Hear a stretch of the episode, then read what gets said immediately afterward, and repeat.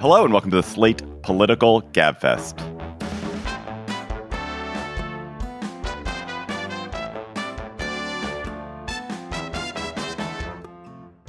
March 16th, 2023, the Go Ahead, Call It a Bailout edition. I am David Plotz of CityCast in Washington, D.C., back in Washington, D.C., out of Las Vegas, few. I'm joined by Emily Bazelon of New York Times Magazine and Yale University Law School from New Haven. Hello, Emily. Hello, hello and by John Dickerson of CBS Prime Time from Gotham City itself, Manhattan. Hello, John. Here I am. Hello, David and Emily. This week on the Gabfest, the collapse and rescue, sort of rescue, of Silicon Valley Bank. We'll talk to David Leonhardt of the New York Times about whether the global banking system is on the verge of catastrophe. Then Ron DeSantis describes the Ukraine war as a territorial dispute that is not in the U.S.'s national interest to get tangled up in. The Republican Party is having a civil war about Ukraine. How will it turn out? Then law schools and conservatives are having an exciting week.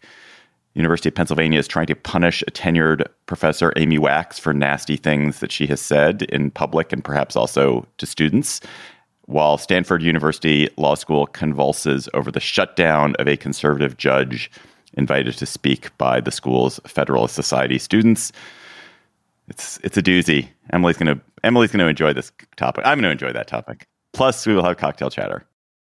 It is Ryan here, and I have a question for you. What do you do when you win?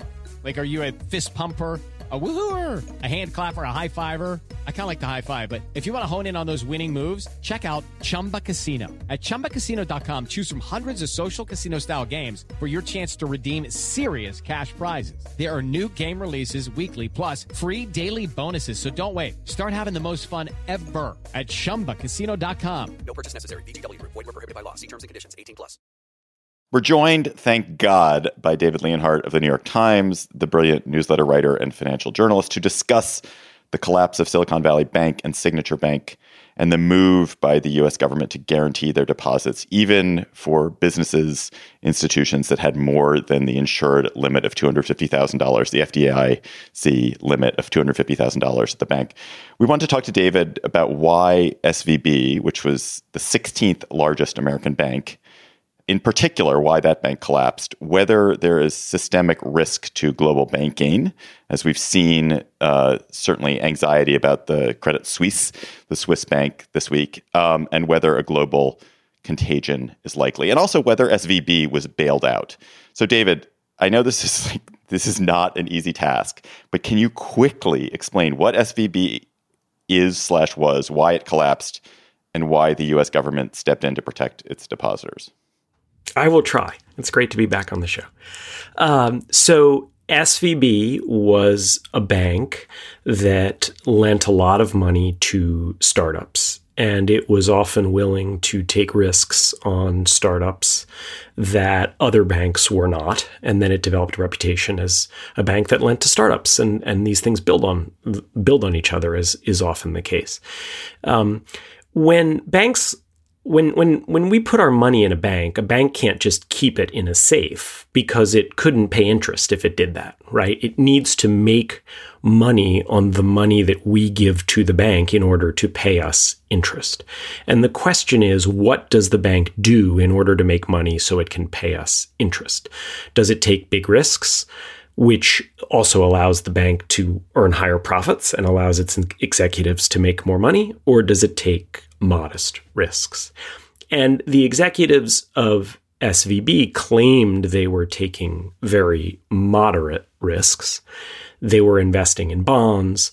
Um, but what happened when the Federal Reserve started raising interest rates to bring down inflation was it hammered the price of those bonds, which it's important to remember was not some shocking black swan event, right? I mean, you can see it from space. So that essentially is what happened, and then people started to get anxious when when the bank announced that it was having these problems, and we had a classic bank run in which um, different clients of the bank were worried that they would be last in line to get their money out and there would be no more money and they all went for their money. And um, it's the scene from movies. And so it collapsed and so that's the kind of background of, of, of what happened. And then that gets into the question of, well, did it present real risks to other places? And how might we avoid repeating this problem in the future? So, one of the obvious questions I have is what role the 2018 easing of um, regulations on mid-sized banks, exactly like this one, played in this um, collapse of this particular bank.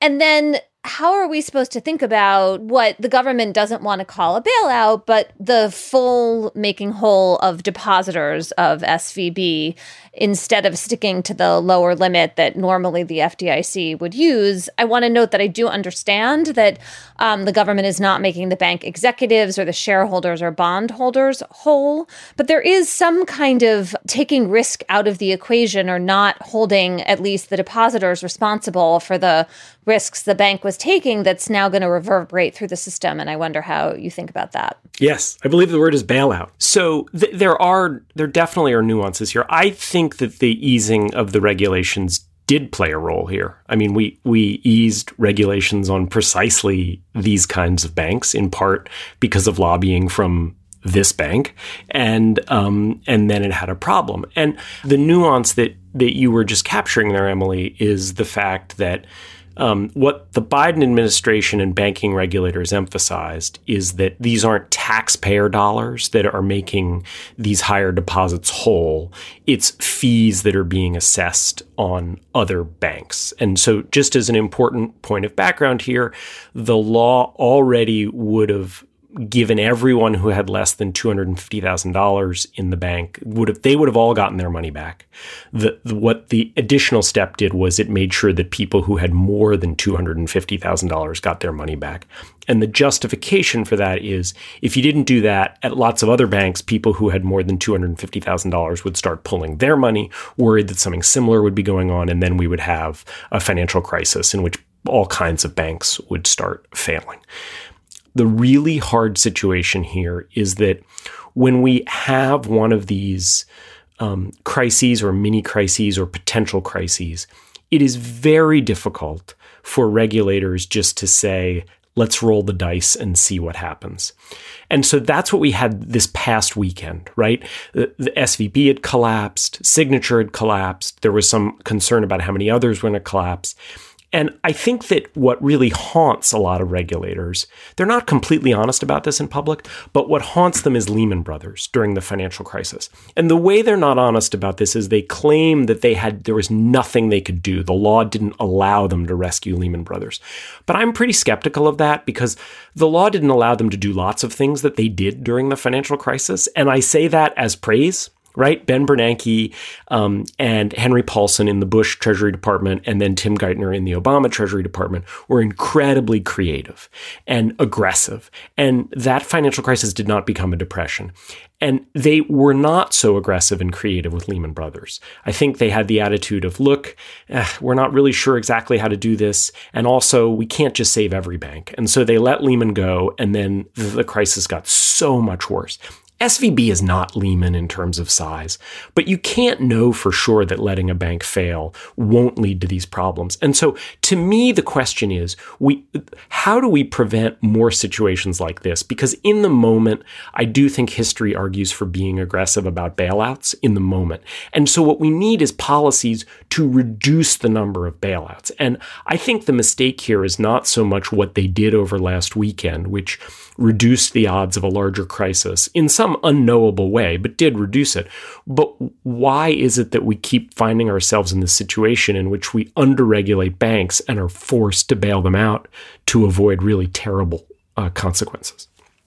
One of the things that Bernanke and Geithner um, and Paulson write about in their book about the bailout is they have a wonderful passage about why banks have the architecture they do, because banks basically exist on confidence. And so they have these big imposing structures to suggest visually that your money is in a safe place and you should have confidence in that. And I wonder whether confidence ain't what it used to be in this hyper online public square we have right now, and that if there was no actual systemic risk, which is to say there weren't a whole lot of other banks that had massive amounts of their assets invested in long term bonds, but had a more diversified portfolio and had assets to cover withdrawals if the moment came. But instead, the risk that they were trying to fix with this bailout was kind of a performance. Uh, it was a performance bailout, which was to t- kind of stem the tide of the confidence shock that would be again not necessarily based on fundamentals but based on the fact that everybody's talking to everybody and it gets all whipped up.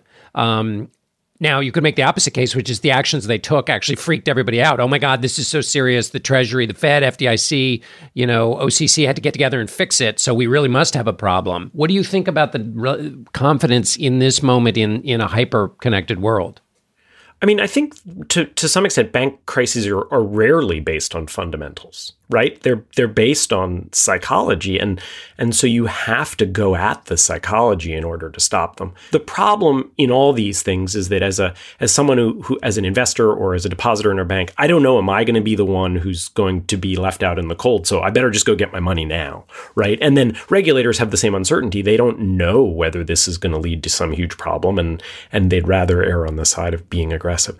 I, I think the big lesson here really is that we need bank regulation. And w- w- th- this idea of trusting the market is a really nice idea on on on a whiteboard and it doesn't work often in the real world. So the specific idea of here is that the people who are depositing more than $250,000 are sufficiently sophisticated and they have a sufficient stake in the game that they're going to be monitoring the bank and making sure that the bank isn't taking big risks. But that's not the way the world works, right? I mean, if you're a company that has a million dollars at Silicon Valley Bank, but you're a coffee chain or you're a, a payment method or you're, uh, you know, some social media app, you're not sitting around analyzing SVB's balance sheets to figure out whether they're doing a good job. And so I think what we need probably is a combination of stricter government regulation and just saying to banks, look, here's the deal. When you get in trouble, we're going to bail you out. And we're not going to do that uh, to a newspaper. we're not going to do it to a restaurant chain. We are going to bail you out when you get in trouble. And what that means is we're going to we're going to monitor you much more closely. We're going to put restrictions on how much you can invest. Those restrictions are going to reduce the profits you can earn. And that's just the way it goes. Um, and then the second thing is you can bring in, I think, more market discipline by by requiring these banks to raise more money from investors, which has two advantages. Raising more money from investors basically creates more of a cushion so that when they get into trouble, um, when the value of some of their assets decline, they basically have m- more money in the bank, as it were. But the second reason is investors actually are sophisticated enough to be monitoring a bank and, and in a way that kind of clients aren't to be saying, hey, you got to get, you got to be more careful here. I want to follow up on a couple of points you made there, David. First of all, I think what you just said about telling the banks they'll be bailed out makes sense. Although I would, I hope they would also say, but you will lose your job because there's, I do think that there has to be some sort of moral hazard for bank executives who do stupid things. One of the things that was made people so furious about the financial crisis and its outcome was that the people who had been responsible for the financial institutions did not seem to bear any price.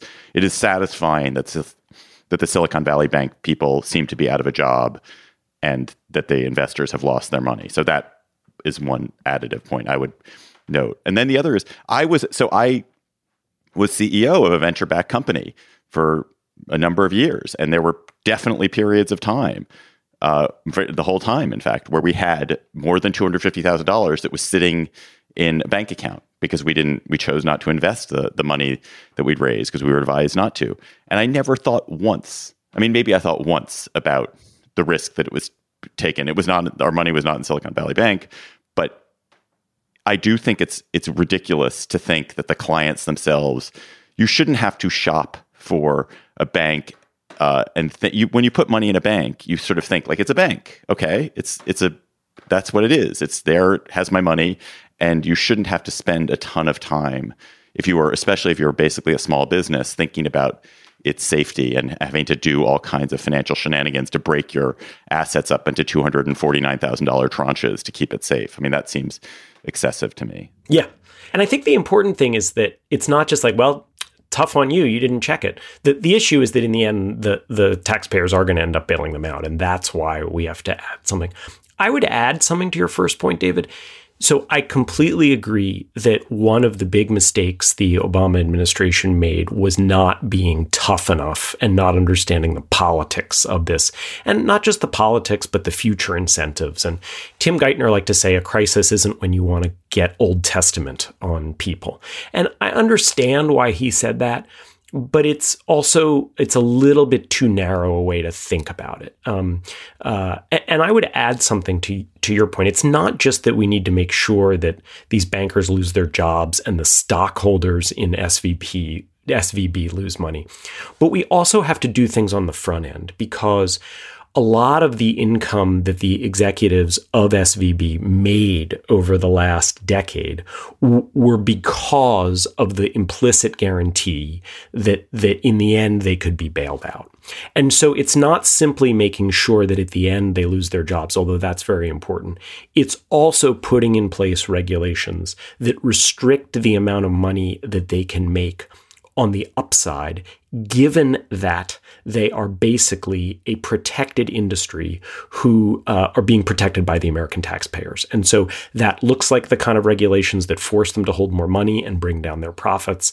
I would also argue um, it it looks like higher tax rates, right? And and acknowledging that we have all kinds of ways in which our government and our taxpayers subsidize finance, and and that we should also tax finance, whether it's a finance specific tax or whether it's simply higher marginal tax rates on very high incomes that allow the American taxpayers to recoup the benefits they are giving to finance. David, in terms of the the blame, um, you know, as you said, the, the the fact that rates were increasing and the and the quality of these long term bonds was decreasing should have, you know, was not a hard thing to see. So, is that a particular failure of the um, managers of the bank to not diversify their their assets? For one, and I'll just bolt to that. Do you think this affects the Fed's um, next rate increases? That even if there's not systemic risk as a, as a result of a lot of other people being in these kinds of investments, that nevertheless the Fed will maybe hit pause. I don't want to exaggerate how much time I've spent looking at SVB's particular strategy, but I think the answer to your first question is yes. Right, self-evidently, uh, they failed. uh, they failed to uh, to think about a, a strategy that would uh, reduce risk at a time when interest rates were going to be rising, as everyone knew right? Everyone knew that interest rates would be rising. I do think this is likely to affect how aggressively the Fed raises rates, but the Fed's in a tough spot here because for for several months late last year, it really looked like inflation was plummeting. Um, and as we've gotten more data uh, in early 2023, the inflation numbers they're still down, but they're not down as much as we might have thought and hoped a couple months ago. And so the Fed does have a hard job here. It, on the one hand, needs to think about how to keep bringing inflation down. 6% annual inflation, which is the number we got this past week, is not a place where we should feel okay. That's bad for a lot of people. It's bad for a lot of people who don't make a lot of money. Um, on the other hand, raising rates has the um, real potential to put people out of work. And um, so, if the Fed decides to slow down a little bit in order to reduce the risk of financial crises, what they'll also be doing is reducing the risk of sparking a recession, but they'll be um, increasing the risk that inflation stays higher for longer. And um, look, inflation's really bad. um, uh, inflation ends up hurting more people uh, than unemployment does. Unemployment hurts people much, much worse, um, but inflation has a cost as well. And the Fed has a hard job here. David Leonhardt of the New York Times writes The Morning, a fantastic daily newsletter. David, thanks for coming back on the GabFest as always. Thank you for having me. Slate Plus listeners, you get bonus segments on the GabFest every week. Every week, a bonus segment from us. Incredible. Just for the price of joining Slate Plus, which you do by going to slate.com slash GabFest Plus. And those discussions are so much fun. And today we have a topic we're uh, close to our hearts, which is Is remote work terrible for your health? There's a new piece in the New York Times arguing that working remotely could be really bad for you in ways that maybe you haven't thought about Go to slate.com slash gabfest plus to become a member. You can also get ad-free Slate podcasts. You get bonus segments and whole whole extra episodes of Slate podcasts and all kinds of other goodies. Slate.com slash gabfest plus. This episode of the Gabfest is brought to you by Aura Frames. Are you looking for the perfect gift to celebrate the moms in your life? Aura frames are beautiful Wi Fi connected digital picture frames that allow you to share and display unlimited photos. It is super easy to upload and share photos via the Aura app. And if you're giving Aura as a gift, you can even personalize the frame with preloaded photos and memories. Aura frames, in the notes that I have here, says moms like Aura frames. I'm here to tell you that is like the truest statement in the world. I gave my mother an Aura frame. She absolutely loves it. She's also always hectoring me to keep adding new photos to her Aura frame so that she's got great new photos every week. So think about giving your mother or grandmother or aunt or sister or friend an Aura frame for Mother's Day. It was named the best digital photo frame by Wirecutter and selected as one of Oprah's favorite things. Aura frames are guaranteed to bring joy to moms of all ages. And right now, Aura has a great deal for Mother's Day. Listeners can save on the perfect gift by visiting auraframes.com to get $30 off plus free shipping on their best selling frame. That's A U R A frames.com. Use code GABFEST at checkout to save. Terms and conditions apply. Okay, round two. Name something that's not boring. A laundry? Ooh, a book club. Computer solitaire, huh? Ah. Oh. Sorry, we were looking for Chumba Casino. That's right. ChumbaCasino.com has over 100 casino style games. Join today and play for free for your chance to redeem some serious prizes. ChumbaCasino.com. No purchase necessary. Full prohibited by law. 18 plus terms and conditions apply. See website for details. Ron DeSantis, Republican frontrunner, joined former President Trump this week in expressing skepticism about American support for Ukraine, calling the war a territorial dispute. While DeSantis so far has not yet gone as far as Trump in expressing admiration for Vladimir Putin, what he told Tucker Carlson, who is also a Putin apologist, surely delighted the Russian leader. DeSantis was quickly criticized by the realist, hawkish, and establishment wings of the Republican Party, where support for Ukraine and support for American buttressing of the Ukrainian cause remains very strong. It's clear, John, that DeSantis is reflecting the views of a large percentage of Republican voters who are weary of U.S. support for Ukraine, right? Yeah, well, yeah. I mean, he's expressing the views of about, depending on how you ask the question in the poll, um, you know, anywhere from 40 to 60% of the Republican Party. I think the central tension of this, well, there are many. There are many things. One, it's this riding two horses problem. He's appealing to the MAGA wing of the party, the Trump wing of the party, the um, uh, sort of isolationist um, America First part of the party, but he's also got to appeal to the whatever the rest of the party is, whether you call it the like leftover Reagan feeling part of the party or the neocon part of the party or whatever else you want to call it. And he's got to try to appeal to both. He's going to have a very hard time taking votes away from the Trump portion. So this was, you know, something he may believe. If he believes it, he probably should have thought it through a little bit more because the way um, in which he, like, framing it as a territorial dispute, um, framing it as if the Ukrainians were kind of an equal body in this. Um, in this uh, instance, not a country that was invaded by a malevolent dictator. You know, he just botched it sort of six different ways. And of course, as every listener knows, this matters because it, it, it shows the rank ordering of possibly a nominee's view about one of the things that's really the most important for presidents because presidents get so much you, you know control over foreign policy.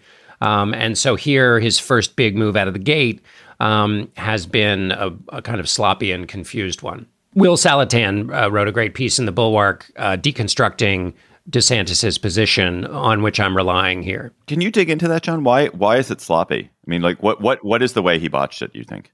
Well, I think first of all, um, by calling it a territorial dispute, he is immediately basically, or calling it a border dispute, he basically takes the he he frames it immediately on in the Russian side. It's not a territorial dispute; it's an invasion. And also, if Ukraine is a territorial dispute, and this goes to a second point, one of his points is we got to be tough on China.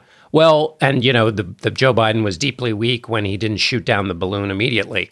My guess is that the Chinese are taking signals about U.S. resolve um, much more clearly from how long the U.S. supports Ukraine and builds a coalition to support Ukraine than anything Joe Biden did about a balloon.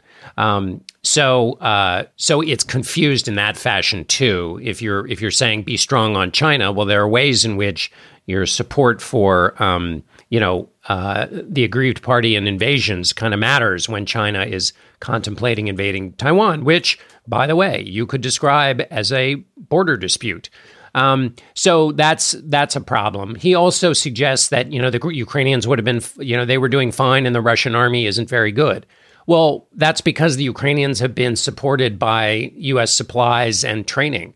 Um, so that misunderstands the nature of the conflict. Um, also, he framed U.S. support for Ukraine as funding the conflict. Again, um, you can wrestle to semantics and say, well, I mean, to the extent they're funding it and it is a conflict, they're funding the conflict, but it puts the causal arrow in a different place than reality would suggest it is. The U.S. is helping Ukraine defend itself against an unprovoked invasion. The, you know, and this is all a part of a kind of different assessment of Russia than I think is the consensus one on both the left and the right. And by the way, there's perfect territory to sit on and say, you know, this is awful. It's an invasion and the world should rally around. But the U.S. doesn't have, um, you know, has scarce resources and there are dangers of provoking Russia with a nuclear war. And so we shouldn't extend ourselves as much as we can. But you can hold that position without having to redefine the facts of the case. And when you redefine the facts of the case to support your position, it suggests a habit of mind that might not be so uh, wonderful when you're going to get in a job where you have to face thousands of national security challenges. I feel pretty cynical about this. I mean, many prominent Republicans came out and disagreed strongly with DeSantis and also have rejected Donald Trump's position on Ukraine, saying this is important for the United States to be involved in helping Ukraine defend itself. Tucker Carlson is the sort of main skeptic about Ukraine beating that drum on Fox News. And you have Trump, you know, who was an isolationist while he was president, was really reluctant to get involved in conflicts abroad. And then you have DeSantis in what feels like just an act of opportunism getting on this bandwagon.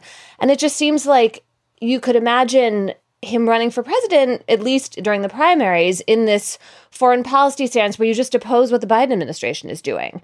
If they're being helpful to Ukraine, then that's the wrong policy. If they're not shooting down the balloons in China, then that's the wrong policy from China, I should say. And it just seems like there isn't a coherence here. And I just find that disturbing. Like, what is this person's views really? And what does this say about the Republican Party in terms of its stances on foreign policy? Is it just completely divided and sort of cracked down the middle? Call me even more cynical, but there was always in, in US foreign policy, there was always this position, which is that you're everyone was a hawk on China until they got into office and then they became a dove. Like that's no longer the case. But it was it was a totally opportunistic, cynical position, which is that it was always better to be beating up China when you're exterior, but when you're actually in charge of all this economic relationship and this great power relationship, you have to be more realistic about it. And so I don't, Ron DeSantis would not be the first politician in history who took an opportunistic stance on a foreign policy issue while running for office because it was advantageous. It's as John said, it's the majority of the party. So for for DeSantis to ally himself with that seems to me like potentially just good politics. I, I don't think it tells us anything about how he might govern. It does tell us that he's an opportunistic person, but we kind of on that. the other hand, when the instinct is, I think.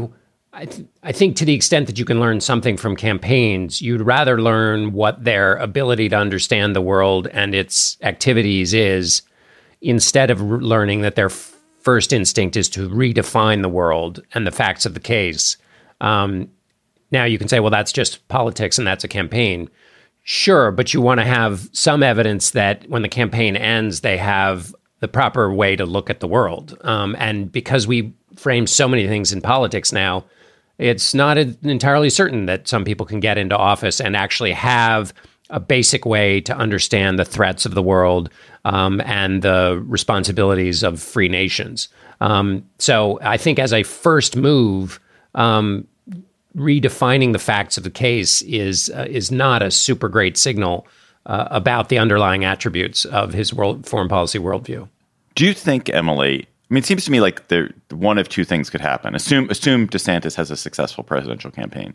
One of the two things could happen. Either the whole party's center of gravity shifts away from support for Ukraine towards neutrality and disengagement and isolationism and a rejection of Europe, or DeSantis just kind of basically migrates towards the McConnell, Rubio, Cornyn, you know, Reagan view of of this. And and once once he has actual power he moves towards actually engaging with it and and supporting the Ukrainians if he were actually in office. I mean, that just feels like so many steps down the road. You want to see him have a more sophisticated grasp of these issues now. And I mean, the obvious potshot he opened himself up to was that he's governor. He doesn't have any foreign policy experience. And the Republicans who are in the Senate and in Congress who are on these committees were like, you don't know what you're talking about.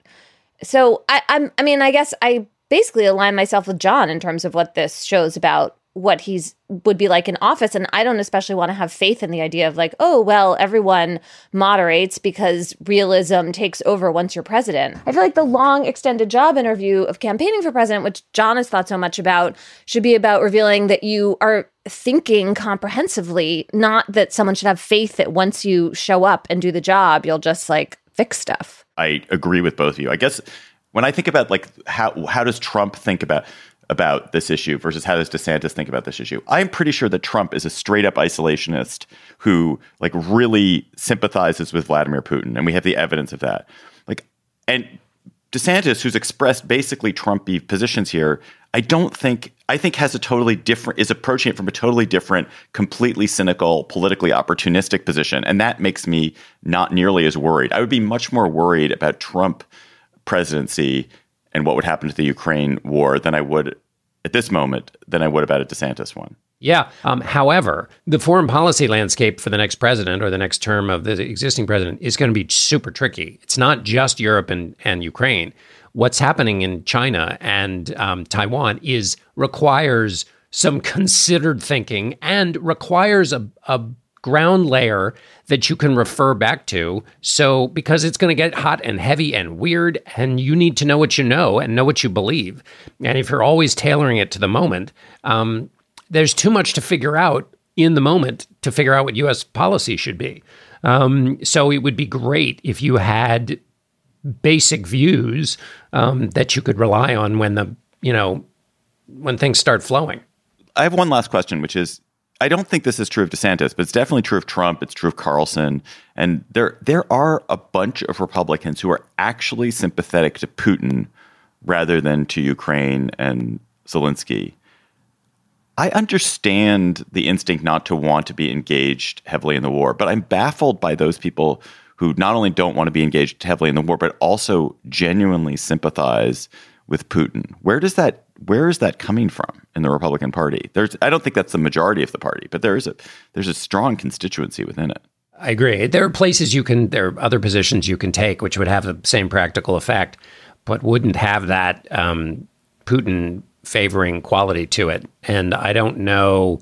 I mean, there are armchair psychology answers one could give, but uh, that's out of my field. Um, and it is um, it is strange because there are arguments you could make for not extending U.S. commitments as as far as the U.S. as as far as Biden has.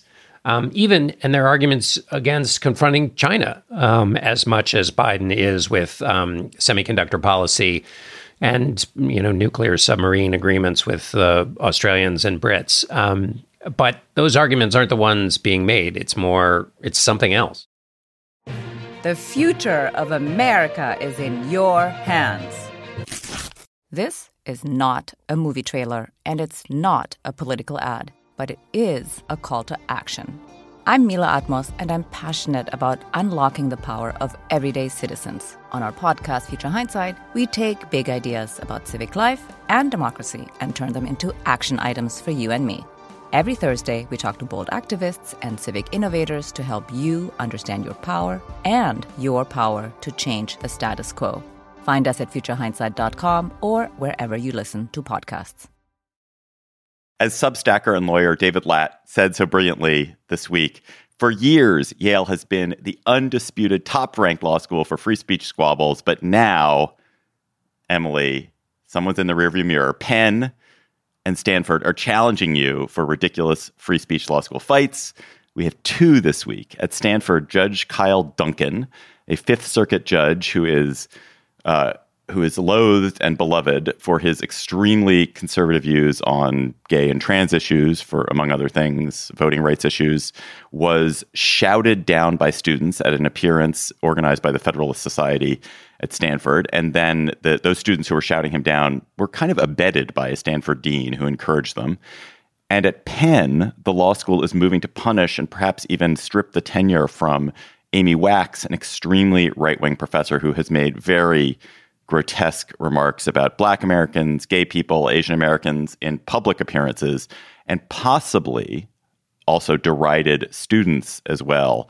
Uh, more privately. Is accused of deriding students by the students. Yes. Let's start with the Kyle Duncan episode, Emily. Uh, Ken White, writing in his Substack, Popehat, wrote a brilliant piece, I think, where he just deplored the behavior of everyone. The Federalist Society invited Duncan to come uh, to Stanford, not because they wanted to have a reasoned discussion, but because they knew that Duncan would be a provocation and that they could own the libs and they could cause controversy. Duncan came not necessarily because he wanted to give a you know a, a, a legal tome, a, a, sort of weighty legal address, but perhaps so he could spar explosively with law students and be a, victim of. Well, and he walked in taping on his iPhone. Okay, he walked in taping on his iPhone, and he, so he was there. He was there expecting there to be a fight. Uh, the students who opposed Duncan's speech first protested quite reasonably with fire, flyers and and disruptive uh, con- uh, disruptive speech outside the venue, but then in a heckling way, basically prevented Duncan from giving his speech, and he was unable to give his speech. Uh, and then the administration did not act to secure Duncan's right to speak, and in fact, even in some ways, encourage the people who are deplatforming Duncan. It is a bad look, as White says, for everyone. So, Emily, is it a bad look for everyone? Is there is there a greater victim here. Everyone wanted to be a victim. It, it's a bad look for everyone. I mean, I think that there's this basic um, disagreement, I would argue, confusion going on about free speech on campus.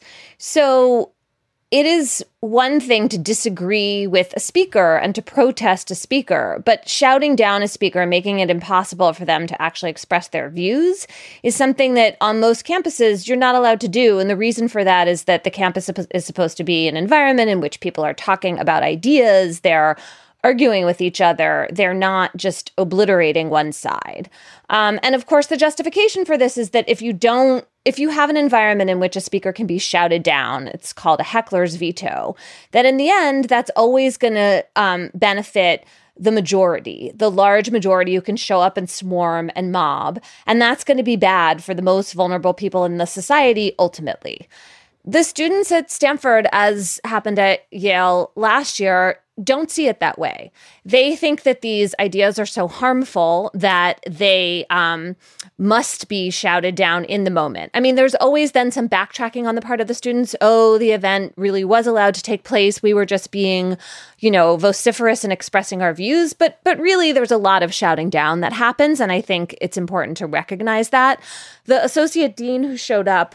Um, really added to this. While she sort of grudgingly said in the end, "Yes, you're welcome to speech speak here," she also uh, used this weird phrase, "Is the juice worth the squeeze?" Which Duncan didn't understand. I confess, I didn't really understand either. But basically, she said to him, "Is what you have to say so incredibly important that it's worth the division that you're causing here?"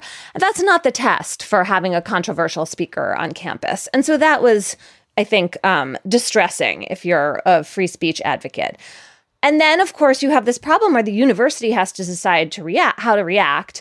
In this case, the dean of Stanford, Jenny Martinez, um, and the president apologized to Duncan, which I think was uh, the right move given what was happening. But then the students very much protested Jenny Martinez's class the next day, and I so I think from the perspective of some of the faculty at Stanford, this is just seems like the students have not absorbed this kind of basic idea. And then, of course, you create this endlessly mockable um, owning by the conservatives of the libs, where they can say over and over again, these are law students who need to know how to argue and how to confront ideas they don't like, not just shout them down. I do not understand why they haven't learned not to take the bait. Who gives a he- rat's ass that some guy has shown up and given a speech? Let him give a speech to 12 Federalist Society students on the campus. Who cares? Use indifference. Indifference is such an effective means of, of protest in this situation, especially when you're the dominant culture. When you're the dominant culture, just like don't bother to show up. Like no one, it will not get the publicity. It will not, no one will cover it. It will not uh, cause any controversy. He will not get to be a victim. He'll give a really boring speech. Those Federalist Society people will be so disappointed, and everyone goes home disappointed. And instead, they just they just take the bait every fucking time. It also seems you could use, you know, mocking and ridicule and wise um, undermining in another venue um, to uh, both show how brilliant you are and not the t- and not take the bait.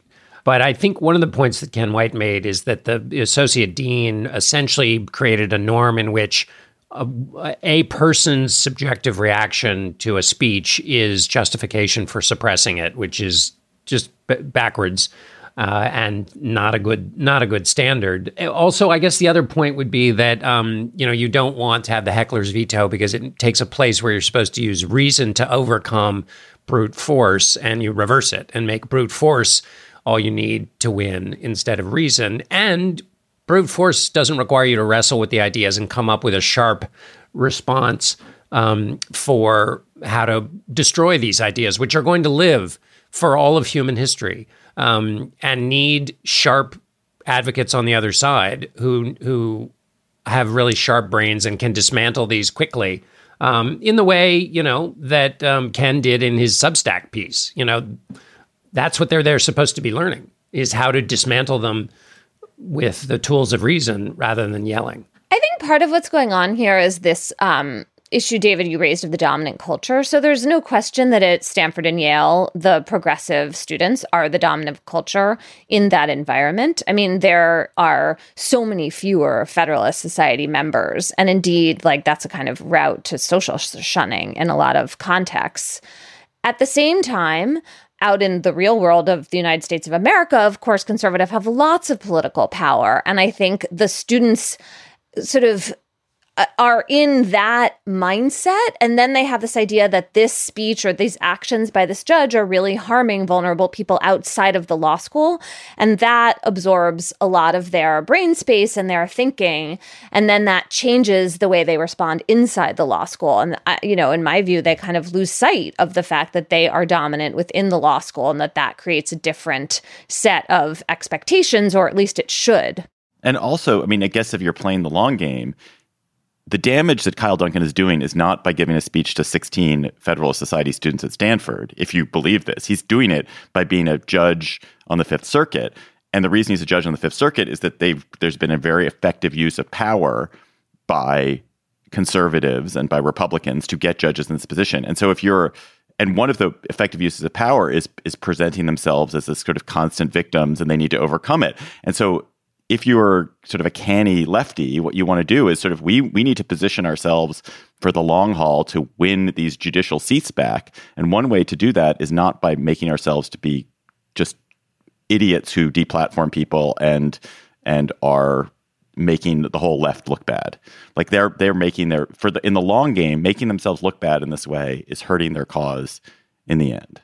One thing I have been thinking about and I'm not quite sure what to do about. So one fears that that or i fear that i'm just old right? That like it was ever thus that people in their 50s or 40s or whatever and 60s look at the students and just say like oh you're a bunch of rebels and you don't get it and like you should cut your hair. That's like my deep fear about myself.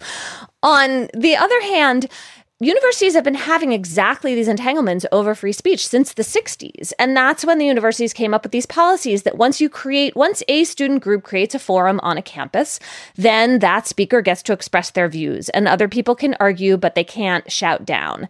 And this has come up, you know, in every sort of mini generation of students. And there have been some quite elegant solutions. So there is one moment at Yale, and I can't remember which controversial group it was, but the students all lined up outside and they silently protested. And the dean of the law school at the time, Guido Calabresi, stood with them.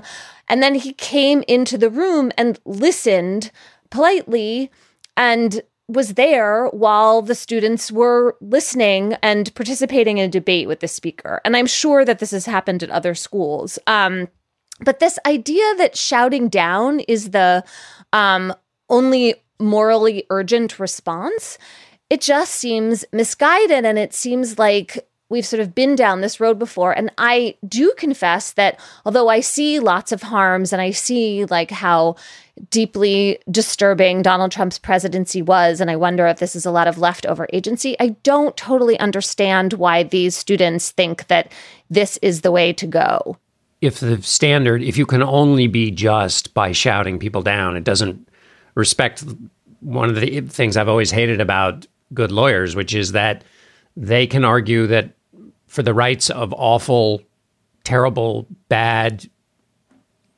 thoroughly objectionable people, because the rights protect those kinds of people as well. I think one of the effects of the the summer of protests in 2020 is that people saw protest and it is it is more satisfying to do something active than it is to not. Like activity is more fun than passivity. Yelling is more fun than listening. And and so I think the bias towards action, and this generation has a bias towards action, um, is is okay. But the problem is it's the wrong form of action. But weren't the protests of 2020 because the police power, the force power was was controlled yeah. by the state, and you had to re? I mean, that's no, it, that's totally where force against force, no, totally different, force against reason. Totally, totally different kinds of protests. I'm just saying that there's been this generation has seen a lot of visible protest. Let's briefly just touch on the other fight, Amy Wax. Um, Emily, if Amy Wax got tenured at Penn, why are you not tenured? I don't understand. What? That's I don't like really you, not where we need to go in this discussion. Why. I'm not an academic. Are you kidding? But you just mean that she's so like, her views are odious and like why shouldn't anyone have tenure? I, mean, I think she how did she get a job? Ago. How did she get a job? What's her expertise? Yeah, and then there's the question of odiousness and then also just skill because a lot of the argumentation I've seen her do now she's in a crouch and she's under attack and all that, but doesn't seem to be, you know, deeply incisive. Okay, well, there are many academics who are not necessarily deeply incisive. I actually can't even remember what her field is right now, but I think she probably got tenure years ago. And then I don't know why she has taken this, what I think is just like a loathsome turn. The issue that interests me in all of this so, you know, a few years ago, Ted Ruger, who's the dean of Penn, who I should say is a friend of mine and a lovely person, said that Wax could no longer teach classes that students were required to take. In other words, you know, you had to choose to be in her classroom. For a long time, Ted resisted doing more because you have these protections when you have tenure. You're supposed to be able to freely express your views. And if the problems with Amy Wax were things that she was saying publicly, then doesn't that cross a sort of line here? What's happened recently is that Ted has asked for a committee to review um, whether there should be some measures taken against Wax. And the reason is concern that you referred to earlier, David, that she's actually doing things to students individually. Um, you know, there, for example, she is accused of calling, saying to some student, who'd gone to a couple of Ivy League schools, like you're you only you're a double affirmative action baby. Like you personally, that's the only reason you are here in this environment. And there's some other things like that that seem like wrong. I note though that the complaint that um, the law school has lodged against Wax also includes her public comments. And so I think then you have to decide how you feel about tenure protections. Like in any circumstance, do you want academics to be um, disciplined for things that they say publicly once they have tenure. And I'm kind of agnostic about this, honestly, because I'm sort of skeptical of tenure generally. I don't really understand why you can't just fire people sometimes for stuff you don't like that they did. I mean, maybe this is lame at will employee thing for me to say. But um, but I think people who really defend tenure and want academics to have, you know, the full range of free speech are really troubled by this aspect of the case. Should you be protected for anything if you're if you believe in tenure, you should be protected for anything you say in your field, anything you say about anything.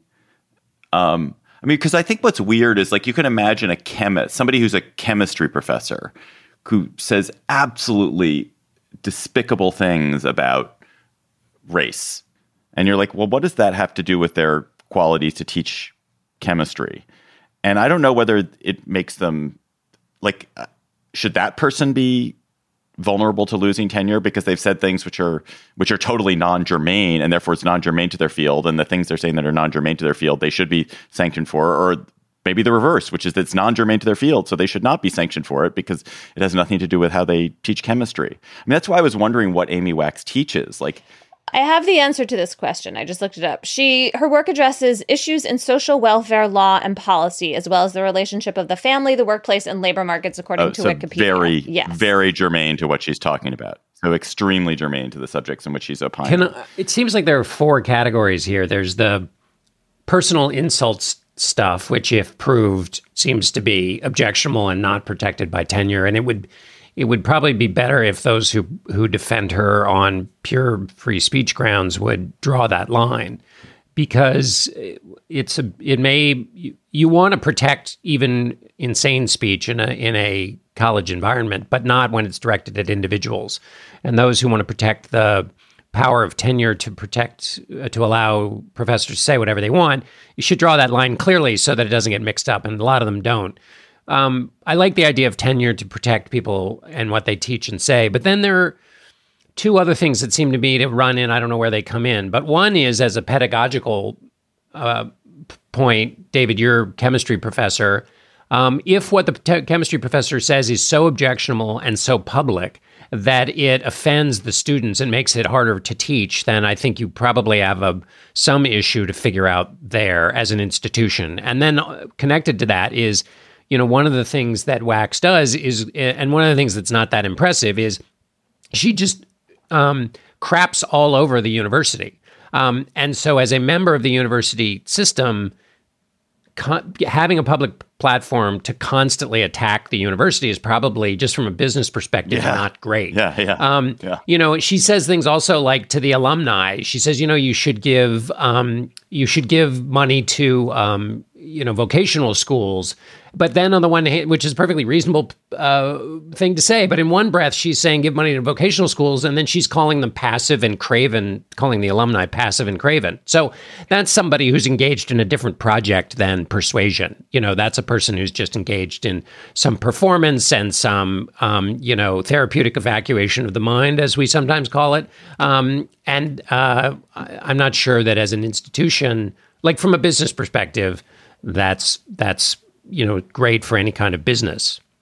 I will say that in the Penn situation, the students have voted with their feet, and I expressed a kind of indifference, David, right? They're just not taking her classes. Like, apparently, her enrollment was down to like a couple of students. And I mean, that is a really interesting form of ostracism and social censure that students have in their power. And they've exercised that at other schools. And um, I find that to be, I, yeah, Should that lose her tenure? If no one takes her classes, should she lose tenure? I mean, it's such a funny thing because it means you're not doing your job, right? Like you're there to teach, you have teaching requirements, but um, I don't think universities really have a way to say if nobody's taking your classes, then you're gone. Because frankly, there might be perfectly good faculty who people don't want to take their classes, right? So, uh, yeah, that seems tricky. I will note that as we leave this, that this is this is a a really a rare issue. That in, the problem is in academia is the really the opposite one, which is that there's so many adjuncts, so many people who have no protection, who are afraid to say the things that they want to say, or who are getting punished for saying things which are perfectly reasonable, like these folks who criticize Israel and then lose their adjunct positions.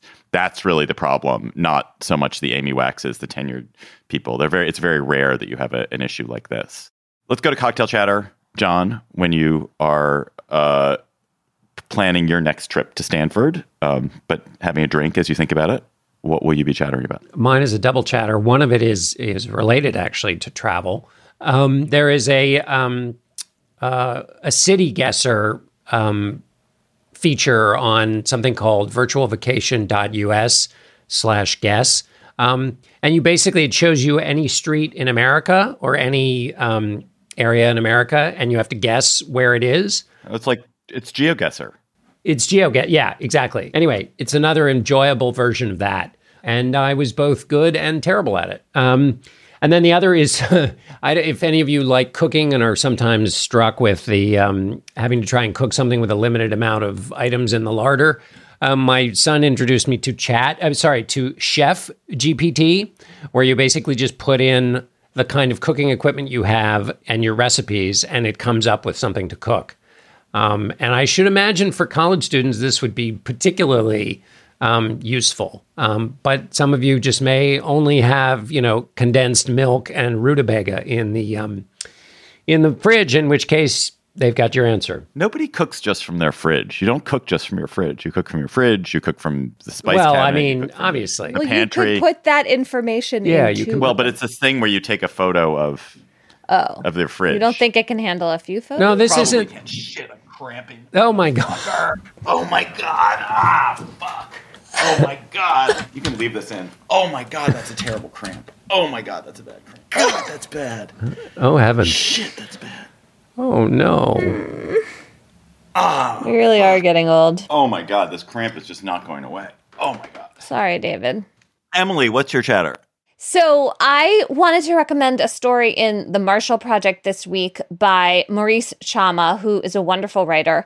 It's called The Mercy Workers, and it's about this group of people who are called mitigation specialists, who I've been just totally fascinated by for years.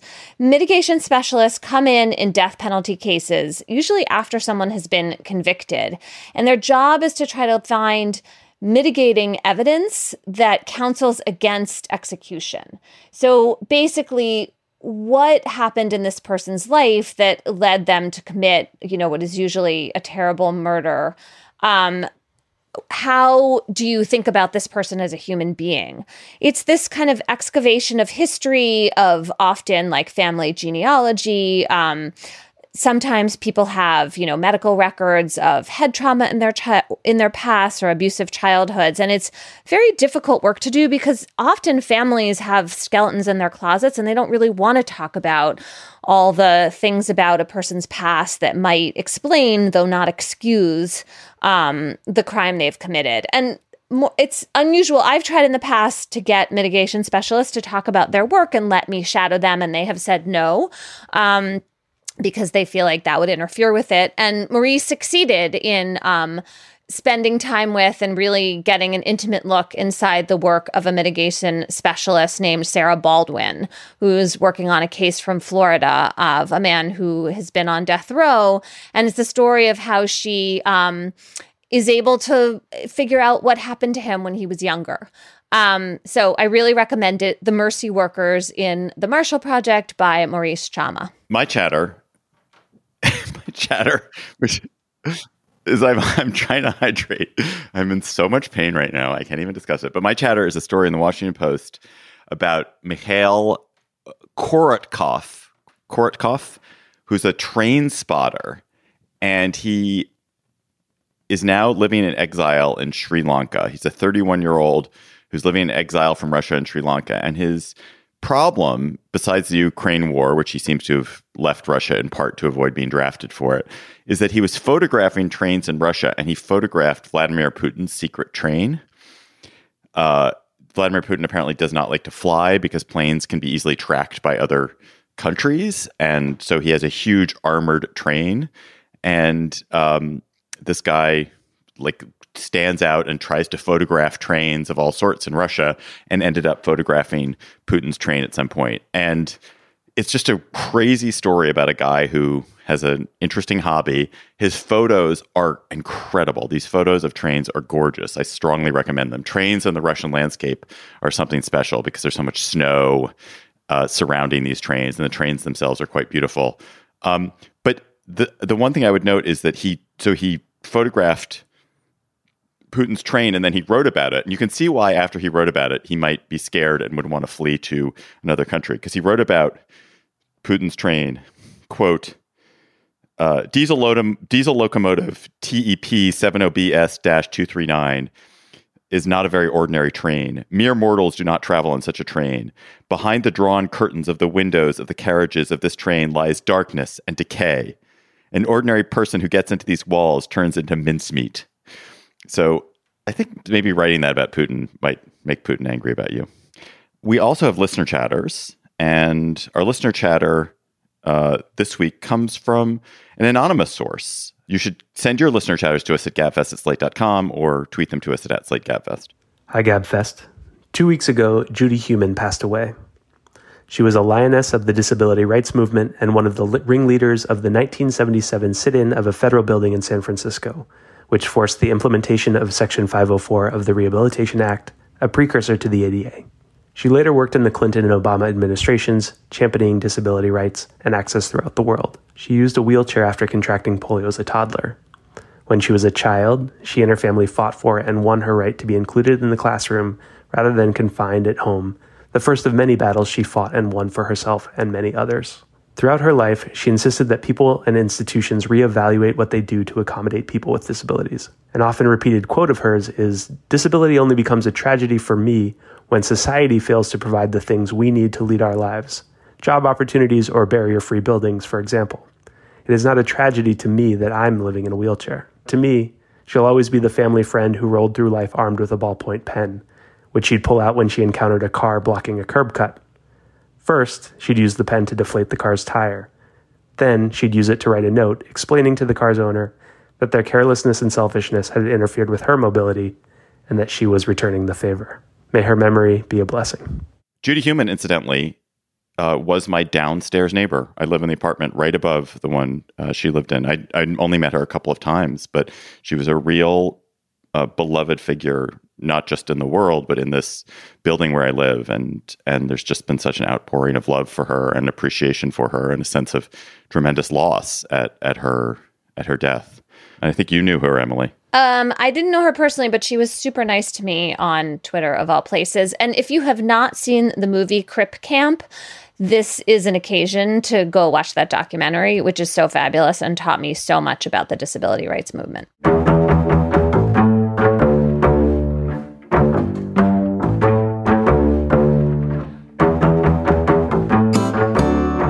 That's our show for today. The Gabfest is produced by Cheyna Roth, our researcher for one more week. Just one week after this is Bridgette Dunlap. Our theme music is by They Might Be Giants. Ben Richmond is Senior Director for Podcast Operations. Alicia Montgomery is the VP of Audio for Slate. Please follow us on Twitter at, at Slate. Tweet, chatter to us there. For Emily Bazelon and John Dickerson, I am David Plotz. Thanks for listening. Talk to you next week. Hello, Slate Plus. How are you? Probably better than me right now because you're not cramping. Uh, because I'm working from home. Actually, it's very apropos. We're going to talk about an article in the New York Times, op ed in the New York Times by Jordan Metzl called Working from Home is Less Healthy Than You Think. Um, and Jordan Metzl argues that the effects of remote work are not as good as you might think they are, that uh, in some sense, people have more time for healthy behaviors, including exercise and bonding with family, which are two things that I did this morning before I cramped. I exercised, and then my, my kids are here, so I bonded with them. Um, but other people become less active, gain weight, and are isolated and depressed. And in general, um, Metzl reports that that people during pandemic who started working at home spent less time moving. They just did less moving around from everyday living. All three of us, in some ways, have moved from largely. I guess John, you still you still go to work, don't you? Yeah, yeah. You, but Emily, you and I had more work, somewhat more worky in office environments, and now somewhat less. But do you feel that this is, you know, what did you make of this piece?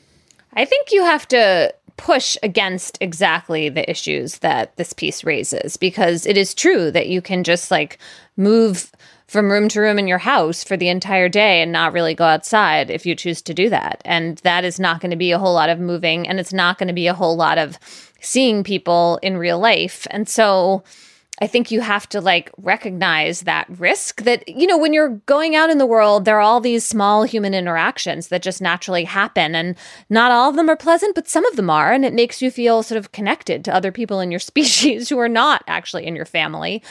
And that is positive. And so you have to make sure you're replacing that.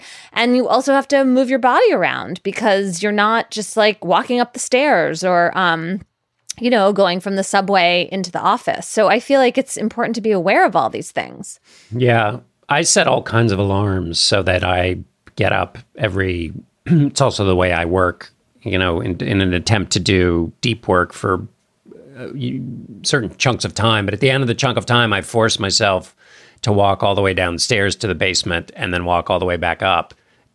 Even though I have to go into the studio and that causes lots of movement. Plus, now we're very much into um, following the advice of Andrew Huberman um, at Stanford about getting out into the sunlight immediately upon waking up.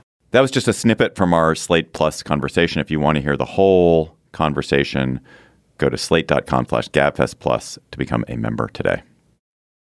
Step into the world of power, loyalty, and luck. I'm going to make him an offer he can't refuse. With family, cannolis, and spins mean everything. Now, you want to get mixed up in the family business. Introducing The Godfather at Chumbacasino.com. Test your luck in the shadowy world of The Godfather slot. Someday, I will call upon you to do a service for me. Play The Godfather now at Chumbacasino.com. Welcome to the family. No purchase necessary. VGW Group. Void where prohibited by law. 18 plus. Terms and conditions apply.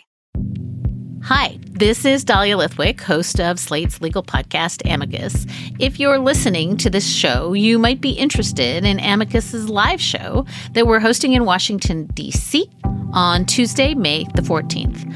My colleague, Mark Joseph Stern, and I will be talking to some amazing guests, including Sherrilyn Ifill and a sitting state Supreme Court justice all about how originalism, a relatively recently invented way of interpreting the Constitution, has taken over the Supreme Court and radically reshaped the law.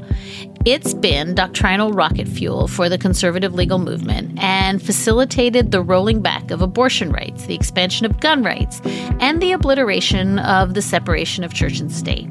And as another wildly consequential Supreme Court term careers to its end, the court's originalists are on a tear. But there's something you can do about it, and we hope you'll join us in DC on May 14th to explore the possible pathways out of the current situation. Go to slate.com slash amicus live for tickets.